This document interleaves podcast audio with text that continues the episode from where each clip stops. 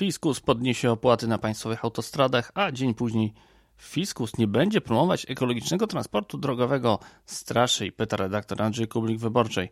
W sukurs przychodzą mu przedstawiciele branży drogowych przewoźników towarowych, którzy straszą parapodatkami, naruszaniem prawa unijnego i nazywają to wszystko ciosem w branżę. Te wszystkie wielkie słowa to reakcja na projekt nowelizacji ustawy o autostradach płatnych i Krajowym Funduszu Drogowym. Dziś postaram się powiedzieć, o co chodzi w tym zamieszaniu i czy wyjdzie nam ono na dobre. Bartosz Jakubowski, węzeł przesiadkowy, zaczynamy.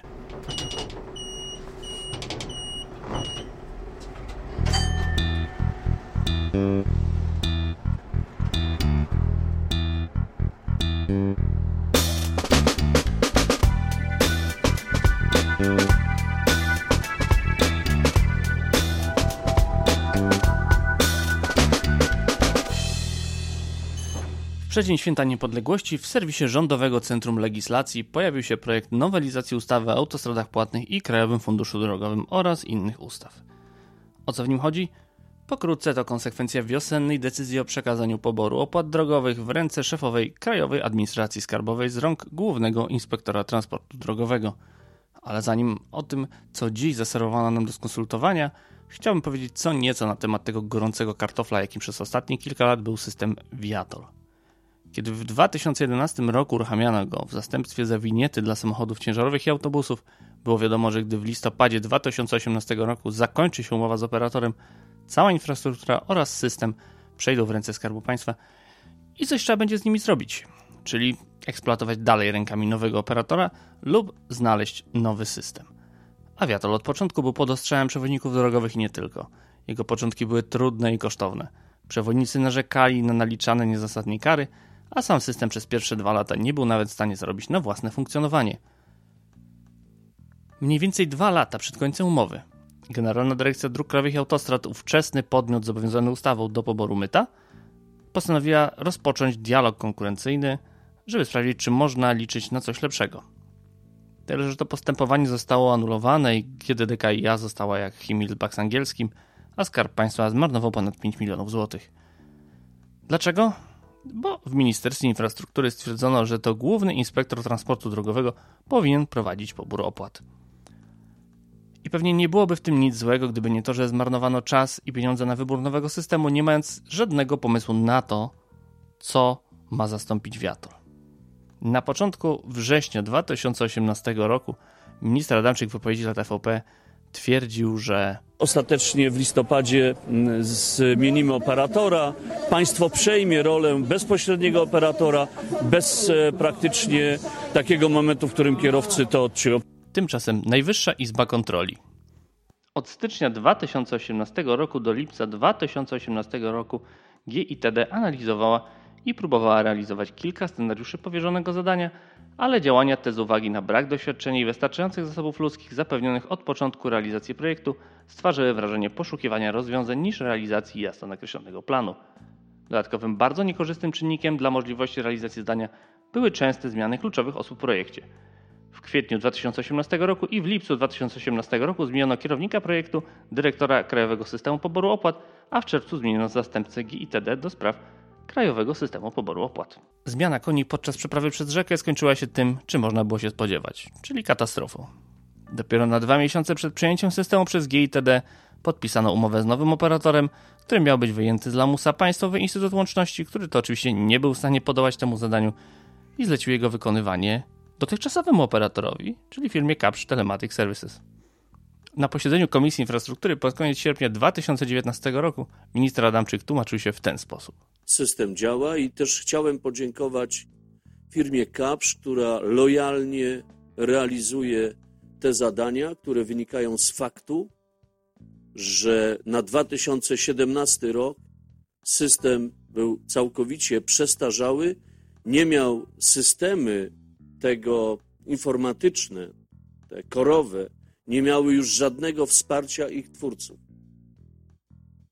I o tym trzeba pamiętać. Bo można było zastąpić operatora innym operatorem, ale nikt, nie tylko w Polsce, w Polsce, nie tylko w Europie, ale poza Europą, nie dawał żadnej gwarancji, że system nie rozsypie się następnego dnia. I to jest powód, dla którego firma Kapsz dalej nadzoruje to jądro tego systemu. Znów oddajmy głos Najwyższej Izbie Kontroli. Nie zlikwidowano zależności Skarbu Państwa od podmiotów prywatnych, w tym z kapitałem zagranicznym oraz nie osiągnięto docelowego obniżenia kosztów funkcjonowania systemu poboru opłaty elektronicznej. Miało być taniej, było drożej. Miało być niezależnie od zagranicznych podmiotów, dalej był ten sam operator. W dodatku o tym, że w szafie jest trup, dowiedzieliśmy się dopiero w lipcu 2019 roku, podczas gdy raport NIK był gotowy już w październiku 2018 roku. Po takiej serii porażek trudno było się czegoś dobrego spodziewać, szczególnie kiedy wiosną tego roku, w trakcie wielkiego lockdownu, posłowie PiS przynieśli w teczce do Sejmu projekt kolejnej zmiany, tym razem przekazującej pobór opłat do Krajowej Administracji Skarbowej. Bez konsultacji, szybko przegłosowane i podpisane, zdawać by się mogło, że to jest wprost idealny sposób e, na uchwalenie legislacyjnego bubla. No, szczególnie, że zadanie, które minister finansów i szefowa Krajowej Administracji Skarbowej dostali od parlamentu, wydawało się mission impossible.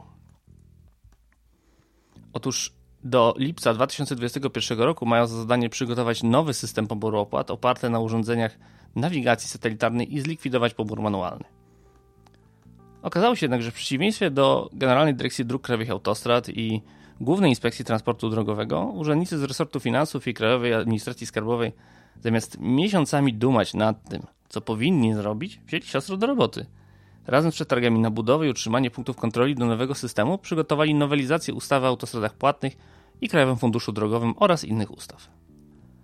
Przyznam, że kiedy przeczytałem ten projekt, Pierwsze, co przyszło mi do głowy, to, że znalazły się tam niemal wszystkie postulaty, jakie 4 lata temu wraz z Bartoszem Mazurem i Jeremim Rychlewskim zawarliśmy w raporcie Centrum Analiz Klubu Jagiellońskiego Odkorkować Polskę. Link znajdziecie w opisie odcinka oczywiście. Druga rzecz to wrażenie, że mamy do czynienia z systemowym rozwiązaniem problemów, jakie do tej pory były czymś niemożliwym do ogarnięcia przez administrację rządową. Krajowa Administracja Skarbowa zbuduje nowy system – nie za pomocą kolejnego wielkiego kontraktu dla zewnętrznego operatora, ale w głównej mierze na podstawie już posiadanych zasobów i kompetencji. Nie znaczy to, że będziemy płacić za przejazd po drogach w urzędzie skarbowym.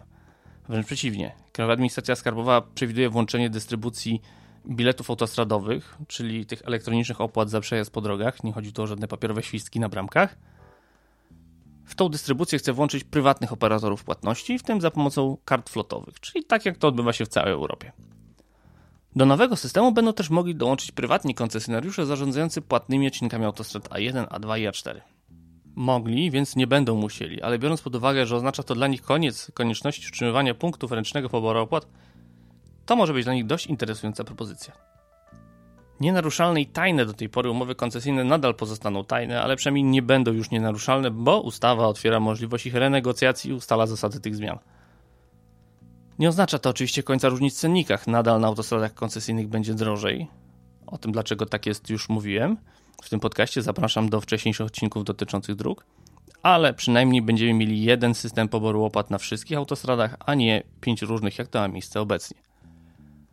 Ma już nie być bramek, i cała płatność ma odbywać się za to elektronicznie. I skoro znikają bramki, to znika również jeden z największych legislacyjnych bubli, czyli otwieranie bramek, kiedy są na nich zatory, najczęściej w wakacji.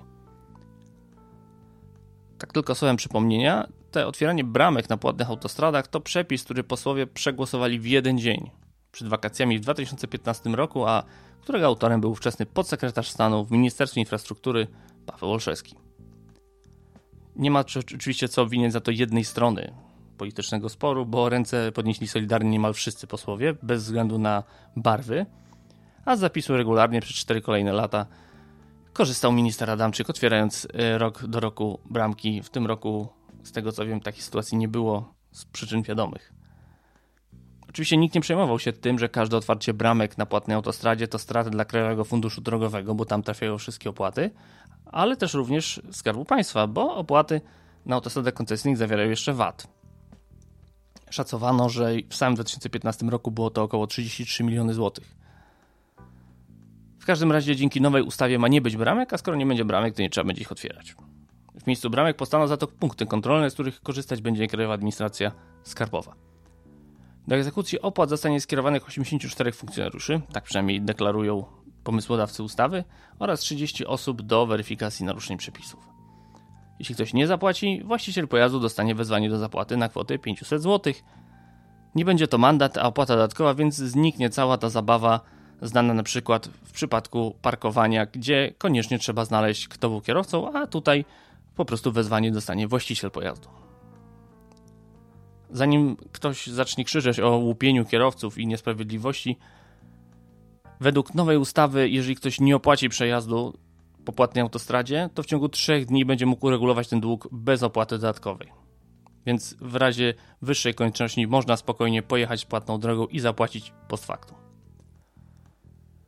Za to największych cwaniaków, czyli recydywistów w niepłaceniu za drogi z samochodami zarejestrowanymi w egzotycznych krajach, przewidziano za to możliwość zatrzymania pojazdu z ewentualną egzekucją z ruchomości. Kombinowanie z zakrywaniem tablic rejestracyjnych albo z urządzeniem pokładowym, którym wedle zapowiedzi ma być również telefon z odpowiednią aplikacją, skończy się już grzywną w wysokości 500 zł.